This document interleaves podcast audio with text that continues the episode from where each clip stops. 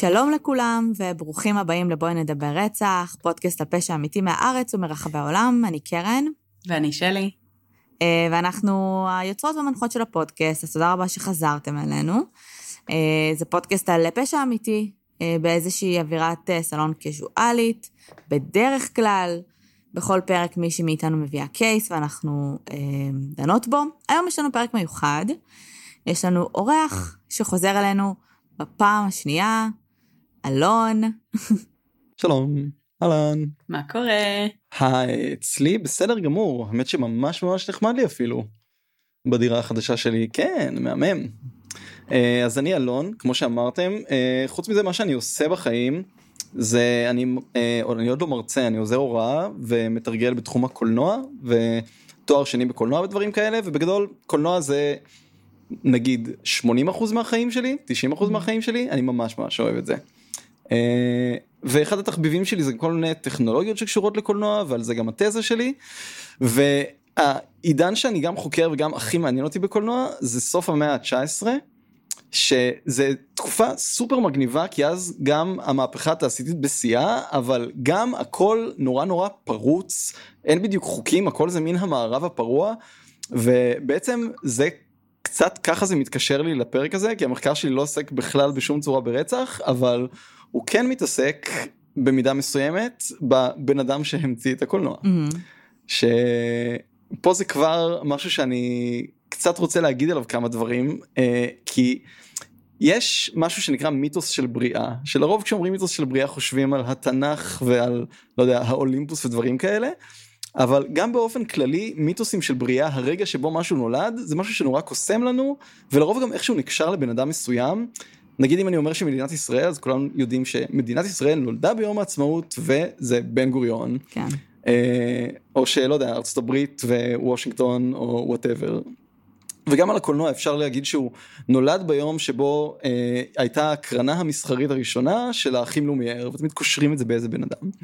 אז uh, אני מחליט בעצמי שמי שהמציא את הקולנוע זה אדוארד מייברידג' ככה אני החלטתי זה מיתוס הבריאה שלי וזה לא מופרך כאילו כל מי שבמחלקה לקולנוע מכיר את אדוארד מייברידג' uh, ואני בטוח שגם לא מכירים בשם אז את הסיפור על הבן אדם שרצה לדעת האם כל הארבע רגליים של הסוס נמצאות באוויר כשהוא דוהר חלק מכירים את הסיפור הזה חלק מכירים אותו כהתערבות שכנראה לא הייתה. אבל הוא כן ככל הנראה הבן אדם הראשון שהצליח לתפוס באמצעות צילום ממש דהירה של סוס ולהראות שאכן יש רגע שבו כל ארבע הרגליים של הסוס נמצאות באוויר או משהו כזה ומבחינתי כאן התחיל הקולנוע והבן אדם הזה הוא אה, אדוארד מייברידג'. אה, וזהו אז מה להתחיל לספר עליו? פשוט. אה, אני אני, אני רגע רוצה לציין כן. אה, שאלון, אה, מי שלא יצא לו עוד להאזין, למרות שאני מניחה שהרוב כן, אלון התארח אצלנו בעבר, אה, נכון. בפרק 155, סיפר לנו על פיטר סקאלי, ונוצר שם דיון מאוד מעניין גם על סרטי סנאף. אז אם לא שמעתם, או לא שמעתם כבר הרבה זמן ובא לכם להיזכר, אני זוכרת שזה היה פרק ממש ממש מעולה, אז אתם מוזמנים להאזין. ו... כן, בוא נראה לי וגם לבעלי בטן חזקה. כן, אה, אה, וואי, לגמרי, אני לגמרי, שמעתי לגמרי. אותו שוב לפני כמה זמן, בקטע כמעט מזוכיסטי, וזה היה קשוח, בואנה. זה היה קשוח. בן אדם רע, איזה רוע. לגמרי. לא, נראה לי שהיום זה יהיה קצת יותר קליל, עד כמה שרצח יכול להיות דבר קליל, אבל אה, יחסית לסקאלי נראה כן. באופן כללי. אז יאללה בואו נתחיל על לדבר על אדוארד מייברידג'. אה, אדוארד מייברידג' נולד uh, כאדוארד ג'יימס מויגרידג' משום מה בתשעה באפריל 1830. בהמשך החיים הוא החליט שמייברידג' זה שם קצת יותר לא יודע fancy ומלכותי אז יאללה הוא שינה את השם שלו למייברידג' ונזרום עם זה. והוא נולד בעיירה שקוראים לה Kingston upon Thames שזה פשוט שם בריטי אין אני לא יכול לתאר לעצמי שם יותר בריטי והוא היה בן אדם מאוד בריטי. Uh, היו לו שלושה אחים והיה לו אבא שהיה סוחר בתבואה ובפחם שנפטר כשמייברידג' היה בן 13 ובעצם אימא שלו מגדלת אותו ואת השלושה אחים שלו וממשיכה עם העסק המשפחתי. ובגיל 20 uh, מייברידג' החליט להתרחק מכל זה והוא מהגר ארצות הברית והוא בעצם מתחיל לעבוד שם ולהסתובב ולנוע ממקום למקום והוא מתחיל את הדרך שלו בניו יורק והוא מתחיל בתור שותף בעסק למכירת ספרים הם קוראים לעסק שלו מוי גריץ' וברטלט על שם שני השותפים והעסק קיים בערך שנה ומצליח לא רע בכלל ומייברידג' מגלה חוש מאוד מאוד בריא לעסקים. וארבע שנים אחרי זה הוא מגיע לניו אורלינס וגם שם הוא עובד כמוכר ספרים וממשיך לפתח את העסק שלו. ובסוף הוא מגיע לקליפורניה ב-1855 וזה בעצם הוא עבר מהחוף המזרחי לחוף המערבי. וסן פרנסיסקו באותה תקופה, אה, ממה שקראתי, היא לא ממש נפגעה במלחמת האזרחים האמריקאית, ומצד שני זה גם היה בזמן הבהלה לזהב, זאת אומרת שזה היה מקום מאוד יציב כלכלית, והוא מתחיל לעבוד שם בתור סוחר ספרים, ומפתח עוד כל מיני עיסוקים צדדיים, כמו גלריות של ציור, והוא גם נהיה בשלב מסוים אחד המנהלים של ארגון סוחרי הספרים בסן פרנסיסקו או משהו כזה. כלומר הוא בן אדם מאוד רציני, יש לו ראש מצוין לעסקים, וגם מכבדים אותו בסביבה שלו. אה, וכמה שנים אחרי זה, ב-1858, אחד האחים שלו מגיע לסן פרנסיסקו ומת זמן קצר אחרי זה, והאח הצעיר יותר שלו גם מגיע לסן פרנסיסקו שנה אחרי זה, אז כנראה שהייתה איזושהי נהירה לארצות הברית. אבל מייברידג' בעצמו החליט בשלב הזה אחרי שהוא הגיע לארצות הברית בגיל 20 ועכשיו הוא כמעט בן 30 ואומר אוקיי עד כאן נמאס לי. אני מחליט שאני רוצה להמשיך את החיים שלי באירופה ולעשות פחות או יותר אותו דבר להמשיך להיות איש, איש עסקים מצליח ולהסתובב באירופה ואת כל הספרים שלו ואת כל הציורים שלו הוא מעביר לבעלות של אחיו הצעיר והתכנון שלו זה להמשיך להסתובב באירופה. זה מה שהוא מתכנן. אה, ובאמת אנשים שהכירו אותו בתקופה ההיא, ככה הם תיארו אותו בתור בן אדם כזה מסודר ורציני, מתוקתק ואיש עסקים עם שכל ישר וחריף. וגם אם אני מחפש תמונות שלו בגוגל ורואה תמונות שלו מהתקופה ההיא, הוא גם נראה ככה, הוא כאילו לבוש בצורה מודרת, לפחות בתמונה אחת שכנראה הייתה מהונדסת היטב שלו. ואז בשנת 1859 הוא אמור לעלות לספינה לאירופה, אבל הוא מאחר, הוא מפספס אותה. וזה גורם לו לעלות על כרכרה לצד השני של ארה"ב, אה, לסיינט לואיס, אה, לא בעצם הוא מגיע לסיינט לואיס כדי לעלות על רכבת לחוף השני של ארה"ב, ומניו יורק להגיע לאירופה. אבל כשהוא מגיע לצפון מזרח טקסס, איפשהו באמצע, משהו קורה. אה, הם יוצאים מהאורווה, בעצם הוא לוקח כרכרה עם עוד כמה אנשים, וברגע שהם יוצאים מהאורווה, אז הרוכב של הסוסים מצליף בסוסים והם דוהרים והוא לא מצליח לעצור אותם והם קצת מתחילים לאבד שליטה וואו. ולאט לאט יותר ויותר לאבד שליטה והם לא עוצרים וממשיכים ודוהרים. ובינתיים מאחורה הנוסעים כבר מבינים שמשהו לא בסדר. אה, אדוארד מייבridge הוא זה ששומר על קור רוח ומתחיל לנהל את העניין, לתפעל את האירוע. ואומר הדבר הכי נכון זה שכולם ישמרו על קור רוח ויעשו ילכו אחריי. הוא לוקח סכין ומתחיל לקרוע את החלק האחורי של הכרכרה ולחתוך את הבד ובינתיים הסוסים ממשיכים לרוץ יותר ויותר מהר והכרכרה לא יציבה. וברגע שהוא עומד מול היציאה שהוא יצר בעצמו מהכרכרה אה, הוא מתחיל אה, לצאת החוצה והסוסים נתקעים בגזע של עץ שנכרת והכרכרה מתפרקת ואדוארד מייברידג' עף מהכרכרה ודופק את הראש מאוד מאוד חזק בסלע, ושם בעצם הוא מאבד את הזיכרון שלו. אה, הזיכרון הראשון okay. אוקיי. שלו, כן, חלקכם אולי רואים לאן זה הולך, הזיכרון הראשון שלו אחרי זה היה שהוא שוכב במיטה עם מה שהוא כינה, אה, כינה פצע קטן בראש, והוא נמצא בארקנסו, שזה בערך 200 קילומטר למקום התאונה. ואין לו מושג איך הוא הגיע לשם. הוא איבד את הזיכרון לטווח הארוך שלו? זאת אומרת, לא, לא, הוא, הוא לא את... זוכר מי הוא בכלל? הוא זוכר מי הוא, הוא זוכר הכל, אבל הוא לא זוכר מה קרה מהרגע של התאונה, ועד שהוא מתעורר 200 קילומטר לשם. והוא גם אמר שיש לו פצע קטן בראש, ואני מניח שכזאת, לא יודע, אולי לא, אבל חתיכת מכה כדי בום.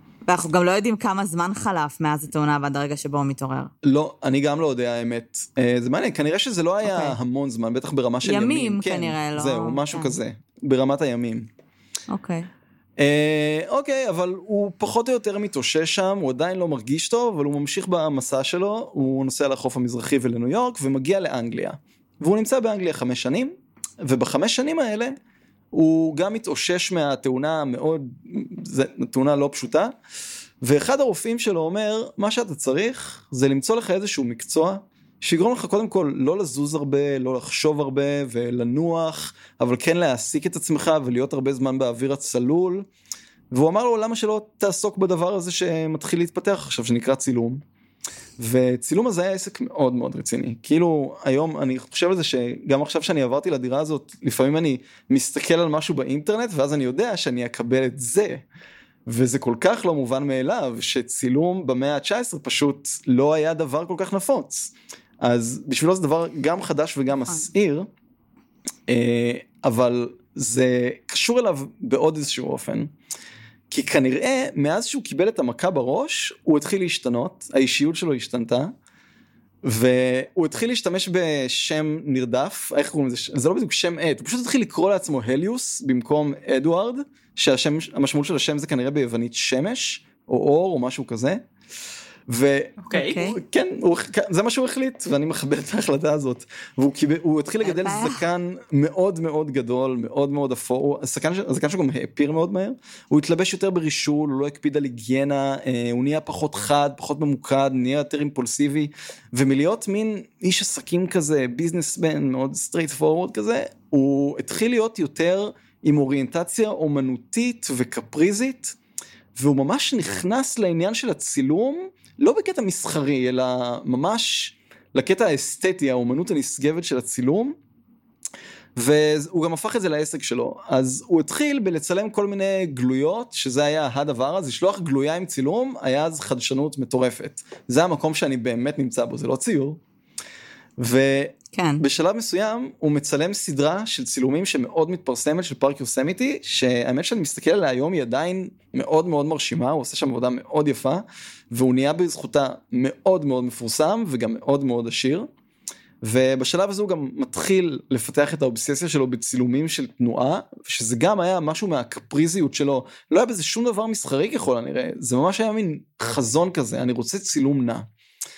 אה, והעיקר הוא שבשלב הזה הוא כבר צלם מאוד מבוסס, מאוד מפורסם ומאוד מצליח ועשיר.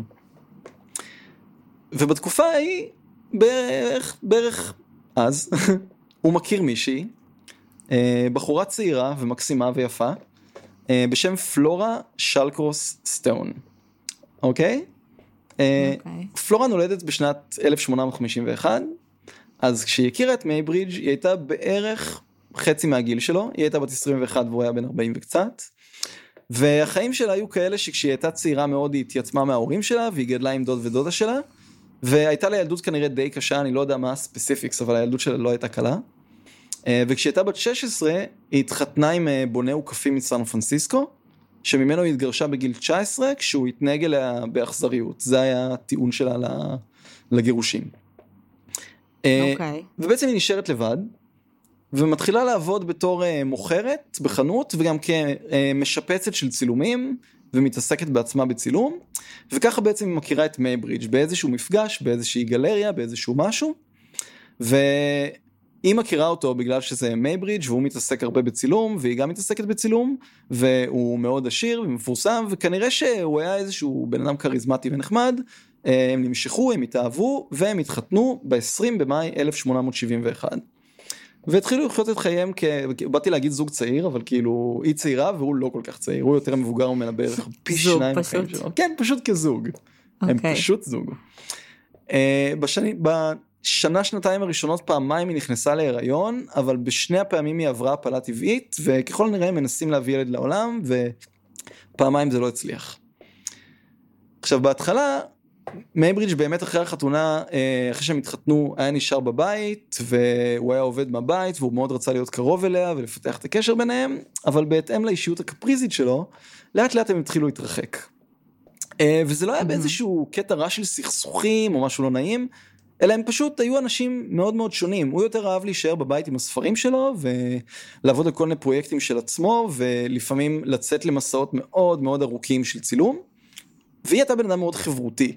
היא אהבה לצאת החוצה, לראות הצגות, להיות באירועים חברתיים, ובעצם הם די חיים חיים נפרדים בשלב הזה, הם כן אה, זוג נשוי, והם כן אוהבים והכל, אבל היא מתחילה קצת להשת... להשתעמם מהחיים המשעממים שלה בבית, כשהוא כל הזמן בנסיעות שלו, אה, ובשלב הזה נכנס לתמונה בחור בשם הנרי לארקינס, אוקיי? אוקיי. אז הנרי לארקינס אה, הוא גם הגיע אה, מאנגליה כמו מייברידג' ב-1872 הוא מתיישב בהונולולו עם חבר מאוד עשיר בשם ארתור ניל, וארתור ניל פחות או יותר מפרנס את הנרי לרקינס לחלוטין. הנרי לרקינס הוא בחור אה, גבוה וכריזמטי ויפה, אבל הוא גם די נוכל, הוא מבין את הכריזמה של עצמו, והוא משתמש בזה כדי להשיג כסף ולחיות בנוחות על חשבונם של אחרים, והוא מרמה אנשים וכל עושה כל מיני הונאות שהם כנראה לא ברמות של, אה, לא יודע איך קוראים לה, לא, לא ברמות של מייד אוף, אבל ברמות מספיק גדולות כדי להתפרנס מזה. בשלב מסוים הוא גם נכנס לכלא על זה. אה, רוצה להגיד משהו? אני קטעתי? או לא? כל לא, לא, לא. לא? אוקיי, אני ממשיך. אה, מאזינה, מאזינה. אה, נהדר, נהדר, יופי.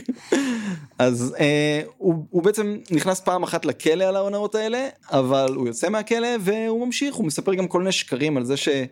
הוא כן היה באיזושהי מלחמה, אבל הוא מספר שהוא היה קצין יותר גבוה, שיש לו קשר למהראז'ה ההודי, שבאימפריה הבריטית זה היה רציני. ובאחד האירועים החברתיים שהוא מגיע לשם בתוקף היותו נוכל קטן, אה, הוא פוגש את פלורה, אשתו של אדוארד מייברידג', והם מתחילים להתיידד. והם מתחילים להתיידד ולהתיידד ולהתיידד ולפעמים הוא היה מגיע לגלריה בתור לקוח והם היו נפגשים ויוצאים לאירועים חברתיים. ויום אחד אה, מייברידג' חוזר הביתה ופלורה מכירה לו את אחד הלקוחות הנרי לרקינס והוא הגיע כדי לקנות צילומים וזאת לא הייתה הפעם הראשונה שמייברידג' שומע על ארקינס, היא כן סיפרה לו שיש איזה מישהו שהיא נפגשת לפעמים והוא מגיע לקנות והוא לקוח, אבל זאת הפעם הראשונה שהוא רואה אותו. והוא רואה שהאינטראקציה ביניהם היא קצת קרובה, זה, הוא די מופתע מכמה שהם ביחסים ידידותיים קרובים, אבל הוא כאילו עדיין לא מתייחס לזה מספיק ברצינות, לא מספיק חושד, די מניח לזה. ובשלב מסוים לארקינס מתחיל לעבוד כמבקר תיאטרון בעיתון, והוא היה מתחיל לקבל כרטיסים להצגות, והוא היה לוקח את פלורה איתו להצגות, כי זה מה שהיא רצתה לעשות, והיא, אני, אני, איך אני אגיד את זה, זה היה כאילו מין, הוא לוקח אותה להצגות, והיא מוציאה עליו הרבה כסף, שמייברידג' בתור בן אדם מאוד עשיר, היה נותן לה ומפרנס אותה. ומוציא עליו הרבה מאוד כסף ומייברידג' ממשיך להתעסק בשלו בצילומים ולקרוא ספרים. אה, ופעם אחת פלורה לא חוזרת הביתה והיא נשארה עם הנרי לרקינס כל הלילה. ובשלב הזה מייברידג' כאילו בשלב הזה הוא מתחיל לחשוד כנראה יותר. והוא ניגש אליו, אוקיי, הגיוני. כן, הגיע הזמן שפתאום תבין. סך הכל הוא היה מאוד trustworthy, אני חייבת להגיד. לרקינס או מייברידג' או פלורה, כי נראה לי שכולם שם קצת, אה, באתי להגיד dodgy, אבל אה, לא, קצת פחות מזה, אבל הם מאוד... אני רוצה להבין איך, אה, איך לארקינס נהיה מבקר תיאטרון לכל הרוחות. אה, זה מצחיק, כי אחרי זה הוא גם נהיה אה, כתב לעניינים כלכליים או משהו, ולפי דעתי... מה? כי לא, לא היה אפשר לעשות את גוגל, היית בא לעיתון, אומר, כן, אני מבקר לתיאטרון, תיאטרון, ואם היית משכנע מספיק, והיית כותב דברים, אנשים היו קוראים. הבנתי. אני מניח שזה משהו כזה. קשה לי להאמין שהוא באמת אוקיי. הבין במשהו, הוא הבין באיך לעשות כסף, זה העניין. בגדול זה נשמע שכולם שם פסיכופטים, אז כאילו, פשוט manipulating uh, their ways. חכו חכו מה שהולך להיות עם פסיכופטים. אנחנו רק, אנחנו רק בהתחלה. אז אה, מייברידג' מתחיל לחשוד ברצינות, יותר ברצינות, והוא ניגש אל לארקינס, והוא אומר לו, אתה יודע מהם זכויותיי כגבר נשוי, וגם אני יודע מה הן, ואני אגן עליהן, ואם תחצה את הגבולות עוד פעם אחרי הבוקר הזה, אתה, אתה תישא באחריות לתוצאות, ואני מניח שאתה יודע למה הכוונה של זה בקליפורניה. כשקליפורניה זה כנראה מדינה שבה חוק זה לא בדיוק חוק, וזה סוף המאה ה-19, שאז בכלל... מותר לא לך, מותר לך כאילו פשוט לרצוח את המאהבים של אנשים שלך, אני מניחה? אז זאת שאלה מעניינת. בעיקרון לא, אסור לרצוח מאהבים של אשתך, זה, זה עדיין רצח first degree. אבל החוק בקליפורניה הוא לא בדיוק חוק, וכנראה שלפעמים מעלימים עין בדברים כאלה. אבל העיקר שהנרי לרקינס... אני חייבת להגיד, אני כן. חייבת להגיד שגם בשלב הזה הוא ממש סבלני. הוא כאילו מניח שהיא בגדה בו, ואז הוא בא אליו ואומר לו פעם אחת, בסדר. אבל פעם שנייה זה כבר לא יהיה קול. הוא כאילו מבליג על הפעם הראשונה. אוקיי. אני גם אוהבת שהוא מסתכל מהמקום של כאילו זכויות. כן. מאוד אנליטי לגבי זה. כן, אבל הוא גם מתייחס לזה במין זכות שניתנה לי בתור גבר על הנישואים שלי עם אשתי, אני כאילו אפילו לא אכפת לו מהחוק, זה כזה, זה הזכות המולדת שלי, ואתה תיסע לאחריות, וכן. כנראה שאז... That was the thing. כן, כן. זה, זה אפילו לא נשמע שזה כזה מפריע לו, כן. כאילו, כמו שזה פשוט לא בסדר, אז אתה תשלם כן, זה. כן, זה לא מוסרי. כאילו, היא נשואה, אני נשוי, זה לא בסדר פשוט. זה לא בסדר. זה לא... לא בקטע של רגשות קינה חלילה, או נגיד לא. מערכת כן. יחסים, לא. פשוט זה החוק. זה החוק. זה, זה יותר מזה, זה, זה החוק ה, של היקום. ככה היקום החליט. אתה תישא בתוצאות וזה אחריותך, כן. כי אתה החלטת, אה, אתה החלטת שאשתי תבגוד בי, לא יודע. דברים כאלה. אה, כן. טוב, סבבה לגמרי. כי אחרי כמה זמן, אה, פלורה מצליחה להיכנס להיריון. וב-14 באפריל... ממי? ממי? שאלה מצוינת ששאלת כאן, זאת השאלה. אז אה, הפעם היא מצליחה, בעצם נולד לה ילד, אה, ב-14 באפריל 1874. והוא ממש דומה למישהו. הוא, אה, בינתיים הוא תינוק, וכאילו, לא יודע. אה, לא? אין לו. אין לו. טובים. אני מניח ש... זקן. עדיין לא, עדיין אין לו את הזקן הענקי, הוא עדיין businessman מאוד strict. אה, הם קוראים לו פלורדו הליוס. אה, פלורדו על שם פלורה והליוס על שם השם שאדוארד מייברידג' החליט שקוראים לו. וזה היה מאוד דומה לכמו כשהם התחתנו, כי בהתחלה הוא היה ממש מבלה זמן עם הילד ועם פלורה ביחד, אבל מהר מאוד הוא התחיל לחזור לעיסוקים שלו, הוא שוב פעם נוסע כדי כל מיני מקומות, והקשר בינו לבין הילד מתחיל להתרופף, עד כמה שקשר עם ילד בין כמה חודשים יכול להתרופף, אבל הקשר בין פלורה לבין לארקינס ממשיך להתהדק.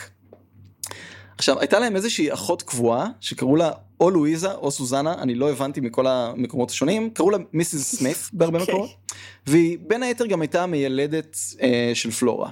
זאת אומרת, היא זאת שילדה את פלורדו הליוס, ובשלב מסוים, אה, מיי ברידג' נותן לפלורה 100 דולר, שגוגל טוען שהיום זה בערך 7,500 שקל, שזה מלא כסף. וגם בתקופה ההיא, כאילו, אני מניח שזה לא היה משכורת חודשית מינימום, זה היה כאילו מלא כסף. לא. אה, והכסף הזה נועד לשלם למיילדת של התינוק, Mrs. סמית. עכשיו, מה פלורה עושה עם הכסף לפי דעתכם? יש לכם איזשהו ניחוש מושכל? יוצאת לבלות אה, כמובן. עם הידיד הטוב שלה. בדיוק, היא מבזבזת את הכסף על עצמה ועל לארקינס. אז אה, Mrs. סמית באה למייברידג' ואומרת לה, היא אומרת לו, אתה עדיין צריך לשלם לי. ואז מייברידג' אומר לה, אבל נתתי לפלורה את הכסף, שתשלם לך. היא אומרת, היא לא שילמה לי.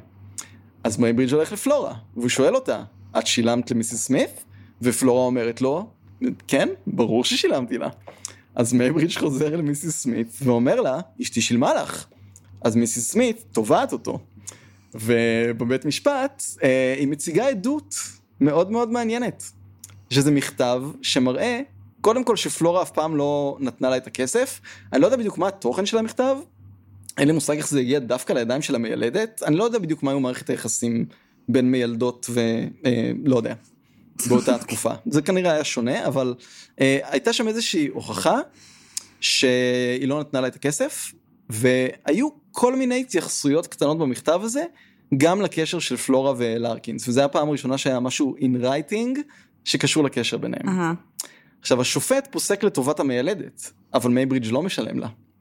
אה, הוא כן מבקש ממנה לקרוא את המכתבים. והיא אומרת לו, בשמחה אני אתן לך את כל המכתבים, אבל תשלם לי. תשלם לי. תשלם לי. אז הוא משלם לה, והפעם היא דואגת שזה ייעשה כמו שצריך, וזה נעשה דרך העורך דין שלו. והעורך דין מקבל את המכתבים, הוא נותן את המכתבים למייברידג' ויוצא מהחדר.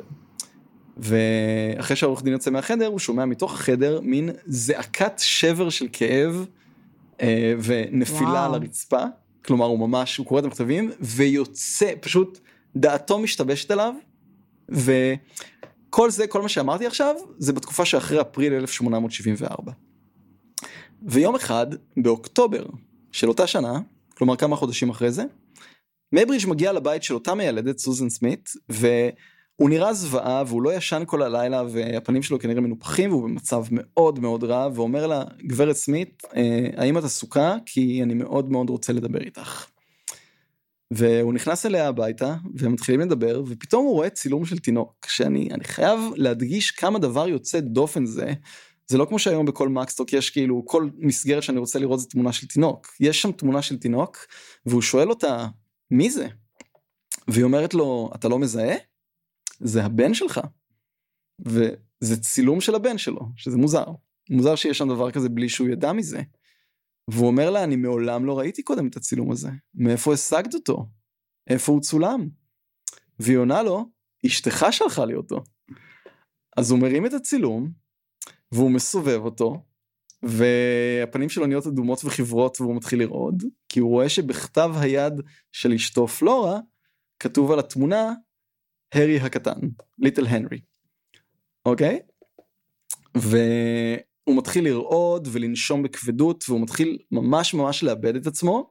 כאילו אם יש את הדימוי של איש העסקים ה straight businessman, בדיוק להפך, אה, הוא מתחיל להתייפח והוא מתחנן שהיא תספר לו את כל מה שהיא ידעה, והיא מספרת לו את כל מה שהיא ידעה על איך שפלורה בגדה בו, וזה פחות או יותר הרגע שמייברידג' סנאפט, והפנים שלו מתעוותות והוא מתחיל לצאת מדעתו שם והוא היה במצוקה מאוד קשה וכל הגוף שלו רועד והוא מתנשף הוא מתחיל לצעוק אלוהים אדירים אלוהים אדירים את חייבת לספר לי הכל.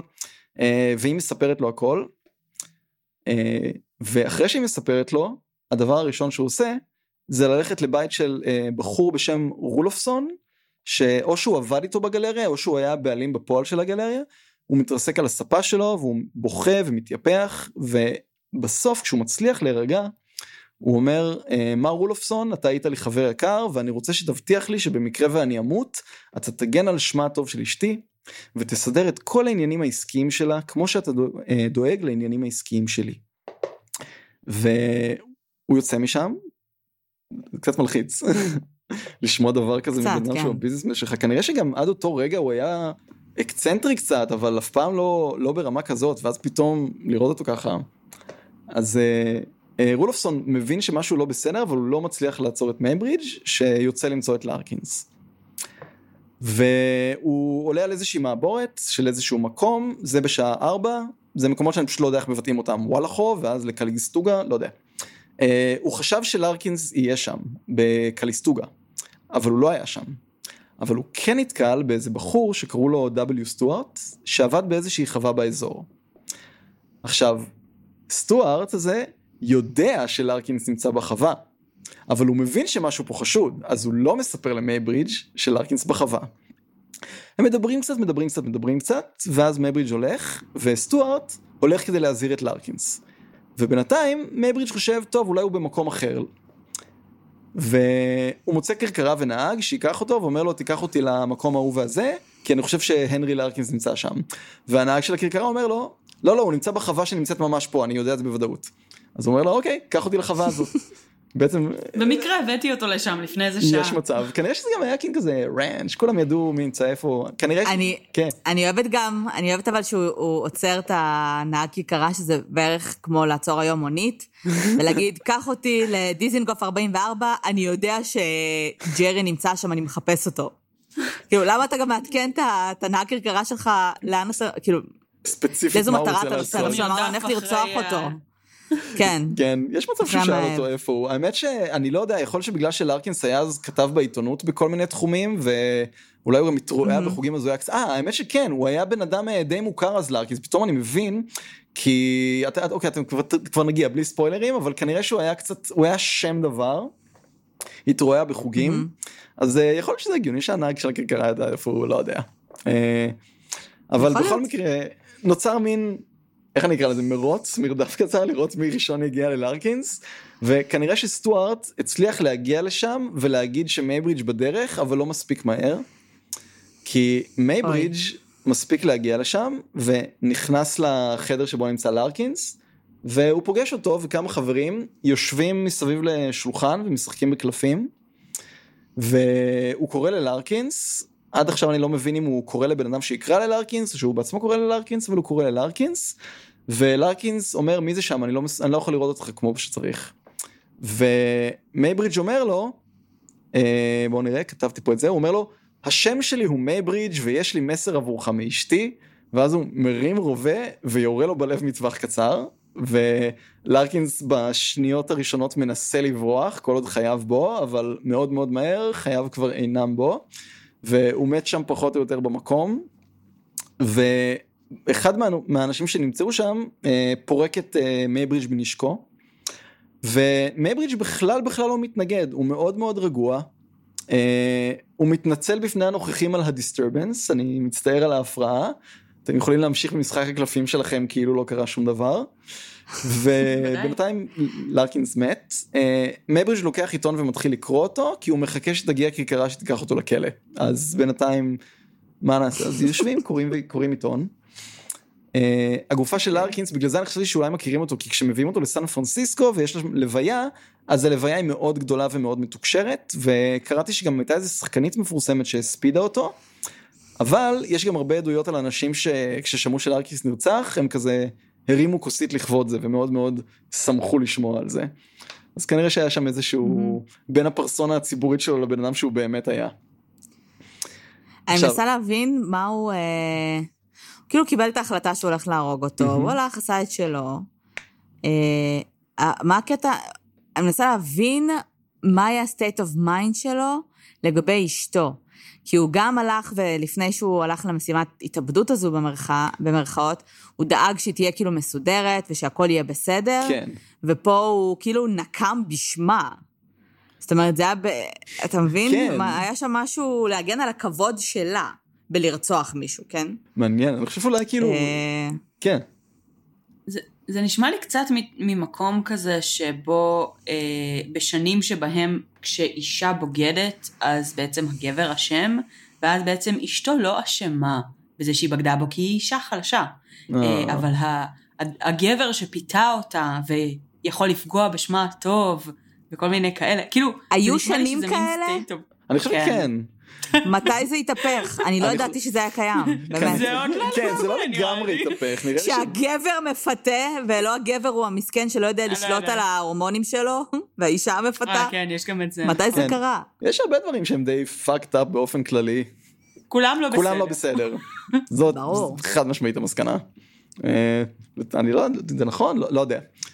האופטימיסט והריאליסט שבי עכשיו הולכים מכות ואני לא יודע מה להגיד. אוקיי. אוקיי, אז אם אני מנסה להצדיק את האופן שבו מייברידג' מתנהג, אז, אז, אז זה state of mind שנשמע לי הגיוני. כי כאילו, הוא, זה לא נשמע שהוא כועס על אשתו, כן. הוא, הוא כאילו באמת מעביר את המסר בשמה, הוא דואג לה, הוא... זה נשמע שהוא כאילו מאשים באמת את האברמן. כן זה כאילו ברגע שיש בגידה זה כאילו חטא שנעשה חטא נגיד נגד הגבריות וברגע שלארקינס נרצח והוא כבר לא קיים זה כאילו exonerates את, ה... את החטא הזה זה כאילו החטא נוקה whatever. אני מניחה. אוקיי. אה, בכל מקרה אז אה, מייברידג' עכשיו בכלא במשך ארבעה חודשים הוא ממתין למשפט על רצח ממדרגה ראשונה זה כמו שהייתי מצפה שיקרה וזה פשע שבקליפורניה יש עליו עונש מוות כלומר אם הוא אשם זה עונש מוות. ובזמן שהוא בכלא הוא בעצמו משלם על השהייה שלו בכלא הוא מקבל אוכל מבית מלון קרוב אה, כן זה מוזר אני גם לא יודע כאילו אם הוא ניגש לסוהר ואמר לו אני מעוניין לממן את השהייה שלי כאן או זה, זה, זה נורא, נורא ביזארי אבל כנראה שזה בתמורה לתנאים כי הוא כן קיבל אוכל מבית מלון הוא קיבל המון כן. ספרים המון עיתונים שוחד בואו שנייה קוראים לזה שוחד. הוא לא מימן את. השהייה שלו זה פשוט שוחד. נראה לי, נראה לי שזה מה שקרה. זה נראה מוזר שכאילו היה להם דיל עם איזה בית מלון, של האסירים העשירים הם יביאו אוכל. כן להיות אוקיי. שזה פשוט היה כל כך נפוץ שזה כבר היה פרוצדורה יותר מאשר שוחד. כאילו כן. הייתי במלונות שלהם, היה דיל עם איזה מסעדה באזור, כאילו זה נשמע ממש... אה, דיל עם הבית כלא. אבל לא עם ממש כלא. בריאלם שווה, של- שווה של לפתוח. מסעדה ליד איזה בית כלא של אה, כזה צווארון לבן. וואו. לגמרי. יש מצב שזה נכון. אז אה, אוקיי אז הוא ארבעה חודשים בכלא ויום לפני המשפט פעם ראשונה הוא מתראיין לעיתון. והוא מספר עד כמה התנאים שלו טובים, עד כמה הוא מרוצה, עד כמה הוא בריא, עד כמה הוא שמח, עד כמה הוא מאמין שהכל טוב, אה, הוא גם אומר שהוא לא איבד חברים, אלא אולי רק הרוויח כמה. אה, ובשלושה בפברואר מתחיל המשפט שלו, שמסתיים בחמישה בפברואר, כי זה די straight forward, זה איזה יומיים וחצי של משפט. כן. אה, עכשיו שוב מייברידג' הוא בן אדם מאוד מפורסם באותה תקופה אה, הכירו אותו בתור הצלם שצלם אז היה big thing והמשפט שלו נהיה מאוד מאוד מתוקשר זה היה כזה משפט ה... לא יודע איך משפט ראווה לא משפט ראווה המשפט המתוקשר. בתקשורת הייתה לנו נוכחות מאוד גדולה היו שם הרבה כתבים המון עיתונאים הרבה חברים שלו הרבה אנשים סקרנים זה היה כזה ה-OJ של השנה הזאת. ובהתחלה מתחילה הטענה של ההגנה שהיו לו שלושה עורכי דין שהוא היה לו הרבה כסף אז הוא יכול היה לממן עורכי דין מצוינים ומה קו ההגנה הראשון של מייברידג'? אני מאמין שתצליחו לנחש בן רגע. חוסר... כן, כן, כן. הייתה שפיות הזכות שלי. רגעית. זהו, אה, כן, זה היה אי שפיות רגעית. זה. כן, בהתחלה הם אמרו אי שפיות. כי לפי, אוקיי. לפי עדות של מישהי שהכירה את מייברידג', אה, היא אמרה שכשהוא חזר לסן פרנסיסקו מאנגליה, אחרי השהות שלו שם, הוא השתנה כל כך, שכשהוא עמד בחנות שלו היא לא יכלה לזהות אותו בכלל, והוא לא נראה לה צלול, והמוח שלה הושפע. וסמית, אותה אחות ממקודם, אה, היא סיפרה ששנה לפני זה, הוא היה איזה יום אחד שהוא נראה מאוד שמח, אבל ברגע אחד הוא נהיה מאוד מאוד רציני, והוא אמר לה, למה את נותנת לציפורים בעצמך את הזרעים האלה? והיא מסתכלת מה? עליו ואומרת לו, אתה אכלת את הציפורים בזרעים האלה אתמול. ואז הוא אמר לה, אוי ואבוי, אני מצטער, לפעמים אני מרגיש רע כאן. הוא כזה מקיש לעצמו על הראש, הוא אומר, אני, מקיש, אני מרגיש רע בראש.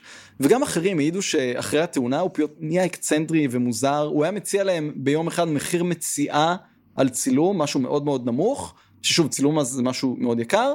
ויום אחרי זה הוא פשוט שוכח שזה קרה. אה, אמרו שהרבה פעמים הוא היה מגיע לאיזה ג'וב והוא היה צריך לצלם משהו ואז אם הוא לא היה מוצא ערך אסתטי בצילום הוא היה פשוט עוזב. הוא לא היה אומר כלום הוא היה פשוט מסתכל אין לזה ערך אסתטי ביי אני הולך. שלפני זה הוא היה מין איש עסקים ממולח בגדול הוא נשמע כמו אומן. עכשיו הוא נשמע כמו אומן מאוד זה היה shift רציני לא, אבל זה נראה כאילו אחרי התאונה, מסכן, באמת, שמשהו שם ממש ממש השתבש. ממש השתבש. אמת? כן. אה, כן, לא שאני בעד תאונות או משהו, אבל אני תמיד תוהה אם כאילו, האם הוא היה מאושר בחייו? טוב, לא יודע, זה כבר שאלה פילוסופית שאני אפילו לא אכנס אליה. זה שאלה, כן. זה גדול מדי בשבילי. אבל אני כן חייבת להגיד ש- שספציפית לגבי הרצח, אז נכון שבהתחלה הוא היה שבור והיה לו איזושהי אה, התמוטטות עצבים נקרא לזה, אבל כל התהליך אחר כך היה מאוד אה, בשבילו? שקול נשמע. כן, פתאום הוא נהיה... כאילו, הוא לא... כן, הוא הלך, הוא אה, סידר את העניינים לפני, הלך, שאל מי זה הבחור, רצח אותו, התנצל בפני אנשים סביבו, חיכה למשטרה, הוא הכיר את הפרוצדורה, לא היה שם איזה טירוף, אה, כן. טירוף חושים באותו רגע. זהו, זה, זה אולי כאילו הושפע מהאקצנטריות והאישיות שלו, בין זה האישיות שלו מלידה או האישיות שלו אחרי התאונה, אבל כאילו הוא, הוא ידע מה כן. הוא עושה. ובגלל זה אגב, גם כל הטיעון של האי שפיות פשוט לא הרשים כל כך את הג'רי. איך אומרים ג'רי? ג'רי? חבר המושבעים. חבר המושבעים. כן. אה, הם לא קנו את זה. אה, ובשלב מסוים קראתי במקור אחד שמייברידג' בעצמו אמר במהלך המשפט, אני לא הייתי לא שפוי, אני הייתי שפוי לגמרי. למה אתם אומרים שהייתי לא שפוי? שזה היה הגנה שלו שאמרה את זה. אה, אז בשלב מסוים ההגנה כבר לא, כבר מפסיקה לטעון לאי שפיות. וה line of defense שלה אה, מתחיל להיות אה, המתח הרב שבו היה מייברידג' מצוי, וזאת הסיבה לרצח. הוא היה מצוי במתח רב. העורך דין שלו בסוף היומיים האלה נואם איזה נאום חוצב להבות ומאוד מרגש ואחרי הנאום הזה מייברידג' שוב פעם מתחיל להתנהג בצורה תזזיתית ולהתייפח וקצת לאבד את עצמו בבית משפט. ובתשע וחצי בערב המשפט מסתיים. ו-12 המושבעים נאספים בחדר ומתחילים את הדיון ובעצם זה עובד ככה שעד שה-12 לא מגיעים פה אחד להחלטה אז אין החלטה. אם 11 אומרים הוא חף מפשע ואחד אומר הוא אשם, אז לא, צריך שזה יהיה פה אחד. Uh, באמצע הלילה מגיעים למב- למבוי סתום, חמישה בעד האשמה ושבעה בעד זיכוי, והם ממשיכים להתדיין כל הלילה, ואז בבוקר, כולם, פה אחד אמרו שהם מזכים אותו. הוא מזוכה, הוא, הוא? חף מפשע. הבן אדם וואו. לא ביצע פשע, בשל מתח נפשי. אז זהו, יפה, לא בשל מתח נפשי. כאילו תיאורטית, בשלושה, בחצי שנה האחרונה, מאז הקורונה, כולם פה יכלו לעשות מה שבא להם, והיינו יוצאים. זכאים. כולם בכזה מתח כל נפשי. העולם. אנחנו שרויים במתח מלא, רב. מתח רב או מאוד. בכלל בשנים, בכל שנות חיינו. לפחות זה מה. שעורכי דין רצו לעשות. אבל מה שמעניין זה שהם החליטו לזכות אותו מאשמה לא בגלל המתח. בעצם זה נראה כאילו זה לא היה קשור בכלל לאף אחד מהטיעונים. מה שהם אמרו זה, אם אנחנו היינו במקומו, גם אנחנו היינו עושים את זה, אז אה, זה לא פשע. וזה היה הטיעון שלהם. שלהם פשוט אמרו, וזה. מדהים, אגב זה כאילו שלי קלעה את זה ממש כאילו בהתחלה היא אמרה זה כי בקליפורניה מותר לגבר לרצוח את אשתו של בן אדם אחר אז כנראה שלא פורמלית כאילו לא היה בדיוק חוק כזה אבל מסתבר שכן היה מושג שנקרא justifiable manslaughter. שכאילו זה כן רצח וואו. זה מדהים אה? שכאילו... אני גם לא בטוחה שלמושבעים אבל מותר לקחת החלטה על סמך אם הם מרגישים שהפשע מוצדק או לא. זה אמור להיות נטו הראיות שהם קיבלו והטיעונים, אבל זה גאוני. כאילו, אני מרגישה שזה לא צריך להיות חוק כזה. אני נגד החוק הזה, אז אני מזכה אותו. כן, זה כאילו, כאילו יש חוק גאוני. נגד מנסלוטר, אבל זה justifiable כן. מנסלוטר.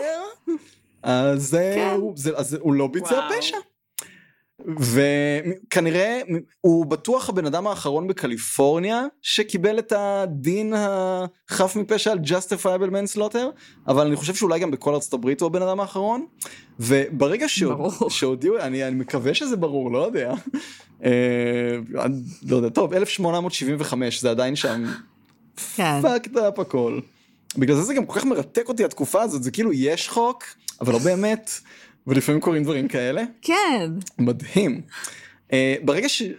ברגע שהודיעו את זה, שהוא חף מפשע, אז שוב, מייברידג' נכנס לאחד ההתקפים הממש קשים שלו, uh, כתבו עליו שהוא נהיה חסר ישע, ועורך uh, הדין שלו תפס אותו כדי שלא ייפול לרצפה, והגוף שלו היה מאוד רפוי, והלסת שלו נשמטה, והוורידים שלו התחילו להתנפח, והוא כאילו ייבב, אבל לא יבבות של בכי, מיני יבבות של חיה פצועה.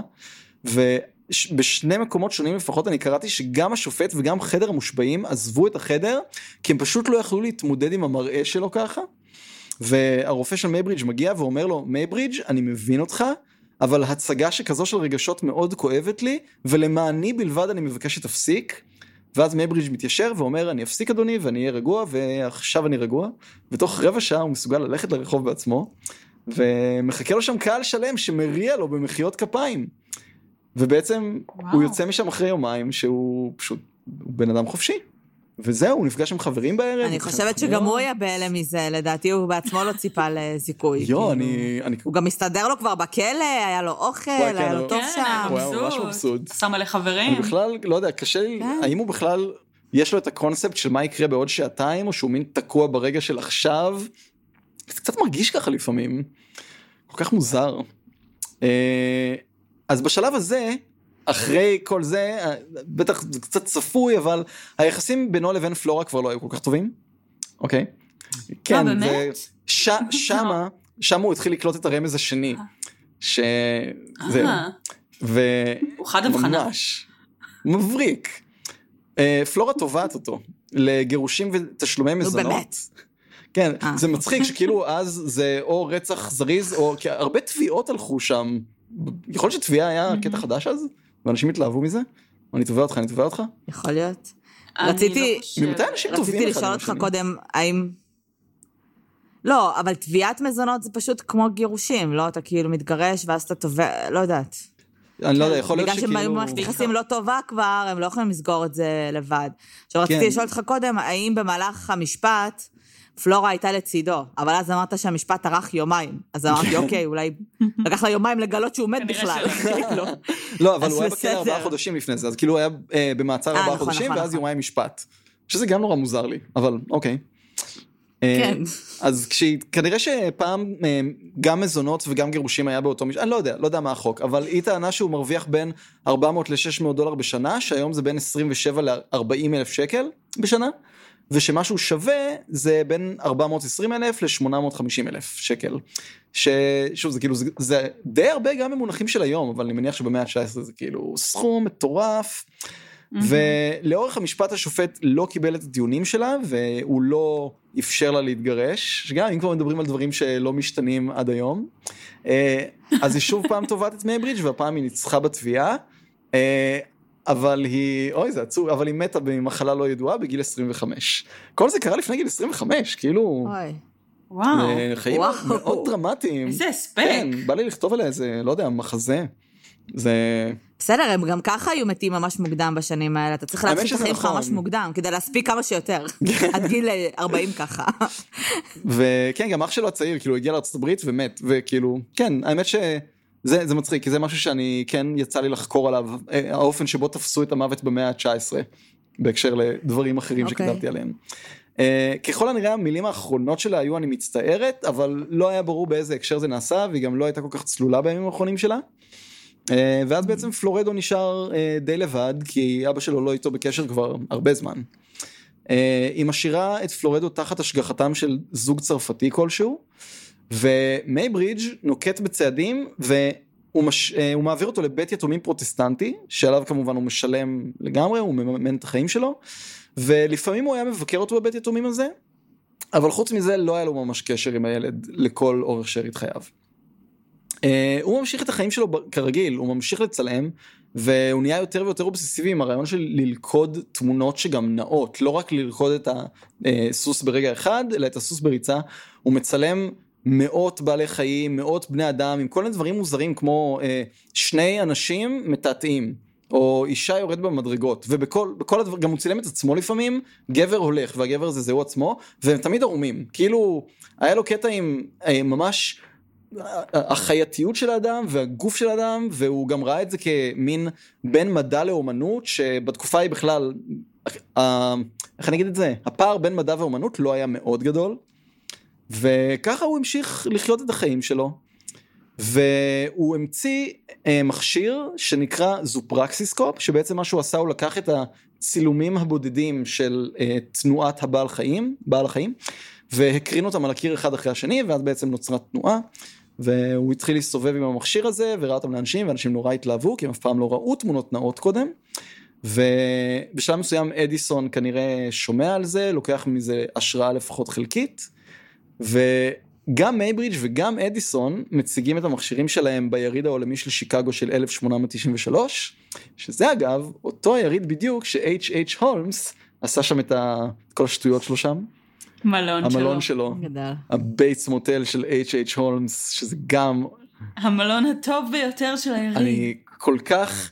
כאילו זה כל הדברים המוזרים האלה זה גם עידן של המצאות מדעיות מטורפות וגם של רוצחים. גם אה, אלברט פיש נגיד, היה בערך באותה תקופה, והוא קריפס מיאוט יותר מכל אחד אחר, זה משהו פאקד אפ, וג'ק המרטש. זה היה תקופה מעניינת לרוצחים מכל סוג, גם סדרתיים, גם תקופה, כן. מאוד מעניינת. Uh, והוא פשוט ממשיך. זה היה תקופה מעניינת לבני אדם, כי אני חושבת שהאמות המוסר היו אחרות לגמרי. Uh, אז, אז כאילו, כל סרט אפשרי שתראה היום שיש בו איזה... מישהו שמגיע לגן עדן ואומר, איפה אני עכשיו פוגש את ה... לא יודעת, אה, את בטהובן ואת הפילוסופרים האהובים עליהם, אחי, כולם בגיהנום. כל מה שהיה אז, כל האנשים הגאונים, כל ה... כולם בגיהנום. המוסר היה, יא, בן אדם רצח כאילו אתה מעף וזה סבבה, הוא המשיך בחיים שלו פשוט, זה אחרת מאשר היום. וזה היה עוד כזה עיסוק צדדי, כאילו על אדיסון אומרים כל מיני דברים של התאכזרויות לעובדים שלו, ויש סרט ממש מפורסם שקוראים לו כן. חשמול פיל, שהוא פשוט מחשמל בו פיל והורג אותו. ש... כן, אדיסון היה...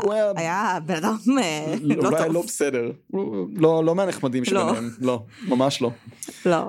אה, ובעצם ככה הוא מעביר את החיים שלו אחרי זה, הוא עושה הרצאות, הוא בשלב מסוים פורש מכל העיסוק בצילום ורק מרצה, הוא מוציא שני ספרים, אחד זה הגוף האנושי בתנועה והשני זה בעלי חיים בתנועה, שבקטע מטורף, אה, עכשיו בגלל שאני במעבר דירה אז אני כל הזמן נכנס לאתר אגורה, כי אני לא רוצה להוציא כסף בכלל באופן כללי, ומישהי מסרה את הספר של אדוארד מייברידג' הזה, שזה מטורף ששבוע לפני שאני מגיע, כן, ועכשיו זה נמצא פה על המדף הזה מאחורה.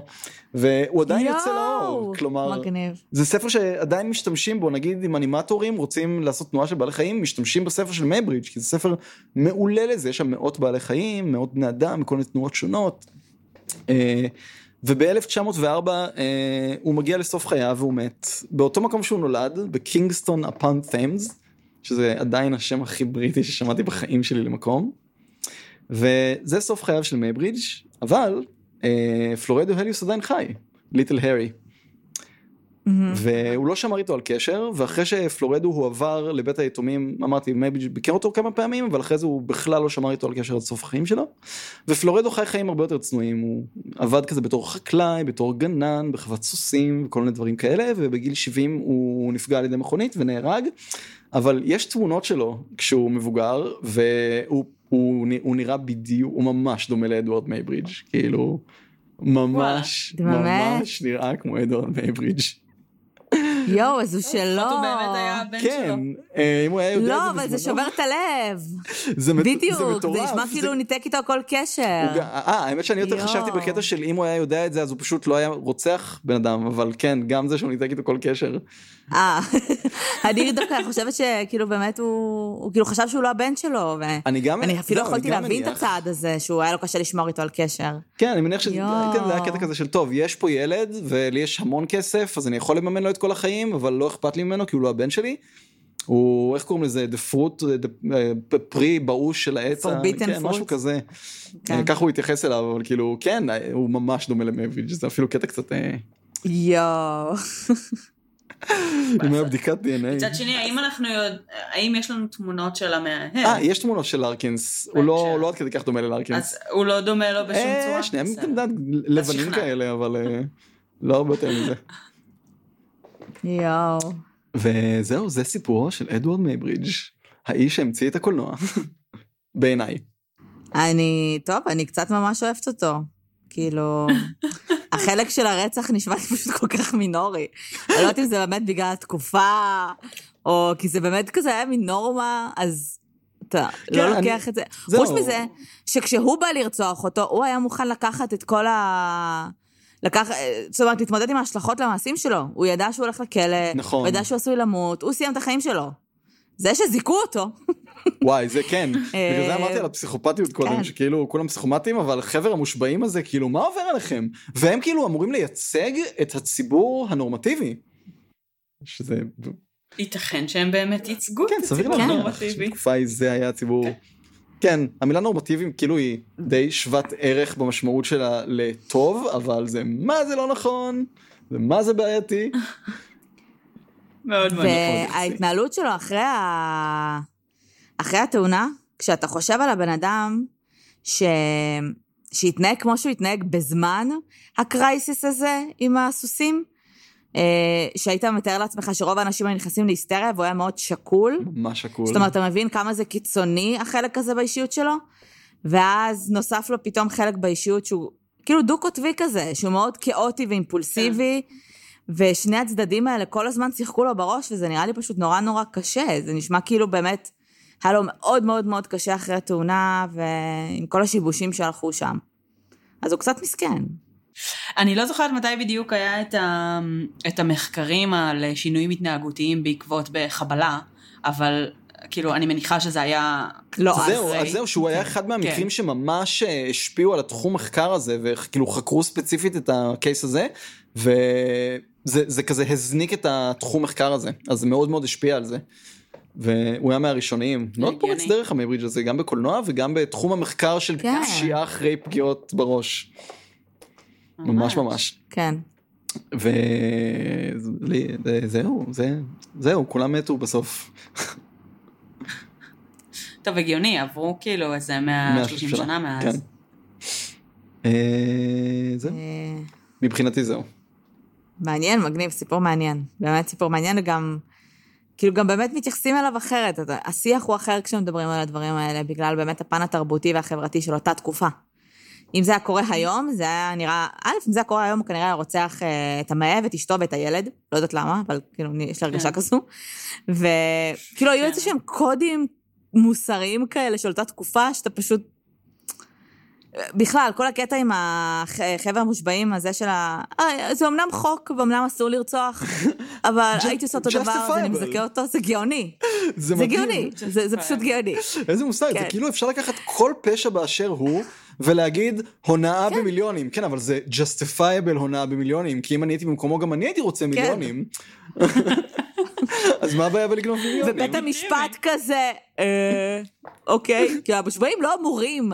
למושבעים יש חוקים מאוד מאוד ברורים, יש ראיות מאוד ספציפיות שאתה מקבל מההגנה, מהתביעה, רק על סמך אותם, אותם דברים אתה צריך לקבל החלטה.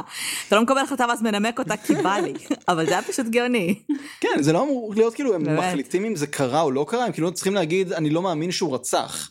אבל הם לא יגידו הוא רצח וזה בסדר, זה השופט אמור להחליט אם זה בסדר או לא. מה הלך שם? זהו, בגדול, זה הסיבה שחוקים צריכים להשתנות. כן. קייסים כאלה. זה פשוט ההוכחה ניצחת לזה שגם חוקים זה משהו שצריך להשתנות ולהתפתח עם הזמן, אה, כאילו, אני מניחה שזה היה לגיטימי פעם, שיהיה justifiable home. כן, אה, זה קצת פחות תופס. כן, כל פעם הטיעון הזה של, אבל זה החוק, ואני כזה, אוקיי, אני מבין שזה החוק, אבל חוק זה לא צדק, זה לא, זה לא, זה לא אותו הדבר, זה לא אותה נכון. מילה, יש סיבה שיש שתי מילים. והנה דוגמה לכך. כן, מעניין מה עוד 100 שנה אנשים יגידו על החוק של היום, לא יודע. לא יודע, נראה לי ש-justifiable homicide זה כל כך קיצוני ש... זהו. מדהים. אה, כן. יופי. חוץ מזה שהוא באמת נתן לו גם אזהרה. והוא לא הפסיק. נראה לי שזה גם היה חלק מהקוד. אני ממש כאילו. בעדו, כאילו. כן. זה כן, כן, זה חלק מה... הבאתי לו אזהרה, הוא אמר, זה גבר לגבר. כן. כן. קרן, אם את היית בחבר המושבעים, נראה לי גם את היית אומרת. יש מצב. אגב, כל חבר המושבעים היו גברים נשואים. מה, בן אדם נתן לו אזהרה. כולם, אה, כל אחד ואחד לא מהם. אה, כמובן. בטח גם לנשים היה אסור אז להיות ג'ורי. לא- זה מצחיק, בטח אז לנשים היה אסור להיות ג'ורי, כי נשים הן לא רציונליות, אבל גברים הם כן. זה נכון. וכמובן שהן גם לא מייצגות את הקהילה הנשים, לא. פשוט, כאילו. כי גם אסור להם לא משנה, כולם גברים נשואים, ברור שהם אה, יגידו שהוא זכאי, נו. ברור, מה, ואם אשתי הייתה שוכבת עם איזשהו בחור, לא הייתי רוצח אותו. ברור שהייתי רוצה אז אתה בונה על זה שגם כשאני ארצח אותו, אז בג'ורי הבא, יש לי פה כבר תקדים. וואי, לגמרי. אז בפעם הבאה שנגיד אני אשפט, כל הגברים יהיו כזה, אחי, סבבה, זורם. זה סבבה, זהו, אין כבר יותר... אה, לרצוח מאבים מותר. נגמר הסיפור. זה כזה ברו קוד. כן, כן, בדיוק, בדיוק. אה, מגניב? מגניב. טוב, איזה קייס ממש ממש מעניין. כן, וואי. שלי, יש לך שאלות? אה, לא, היה לי ממש כיף. אלון, תמיד תענוג כשאתה וואו, לגמרי. מגיע. אה, לגמרי. ממש כיף. אגב, אני לא, לא אה, באמת מגיע, כן, תישארו בבית. אנחנו בזום. כן, כן אנחנו בזום. אה, אם לא הבינו את זה מהעובדה שאנחנו מדברים אחד על השני כל הזמן. כן, אנחנו בזום ועם מסכות, הכל בסדר. כן, כן. ברור. זהו, ממש ממש מגניב. אני כמישהי שלמדה אומנות, אז גם כאילו בעצם הסיפור של מייברידג' והסוסים וזה, זה כאילו לגמרי חלק מהמיתוס, כאילו שגם מלמדים בלימודי כן. אומנות על קולנוע ועל יצירת הזה, אז זה ממש מגניב כאילו לשמוע את זה מהזווית ה true אה, crime י. כן, ממש. אה, תודה רבה. אני כאילו, זה המחקר שלי בתזה, עוסק בסוף המאה ה-19 בין היתר, ואז אני קראתי על מייברידג' ואז אני כזה, בואנה, זה סיפור רצח מטורף. וזהו, כן, גם אותי מאוד הפתיע. מאוד הפתיע. יופי, אז תודה רבה על שהערכתם אותי. שוב היה כיף. תודה, תודה רבה שבאת, אתה תמיד תמיד מוזמן, באמת. לגמרי. אמ, זהו? סיימנו בגדול? אה, נראה לי. אה. טוב. כן. כן. אז חברים, מי שעוד לא מכיר את הקבוצה שלנו, בואו נדבר רצח ופשע אמיתי, אתם מוזמנים להיכנס. אמ, מוזמנים, כשהפרק הזה יצא, גם לשאול את אלון אה, שאלות, כל מה שככה בא לכם על הפרק, או באופן כללי. כן, על קולנוע במאה ה-19, בשמחה. כן. אה, וזהו, שיהיה לכם אה, שבוע טוב, כרגיל נטול פקקים, כמה שיותר רגוע, תשמרו על עצמכם, ונעבור הכל ביחד. נעבור הכל ביחד. אה, לגמרי. שבוע טוב. ביי לכולם. ביי ביי. ביי יוש.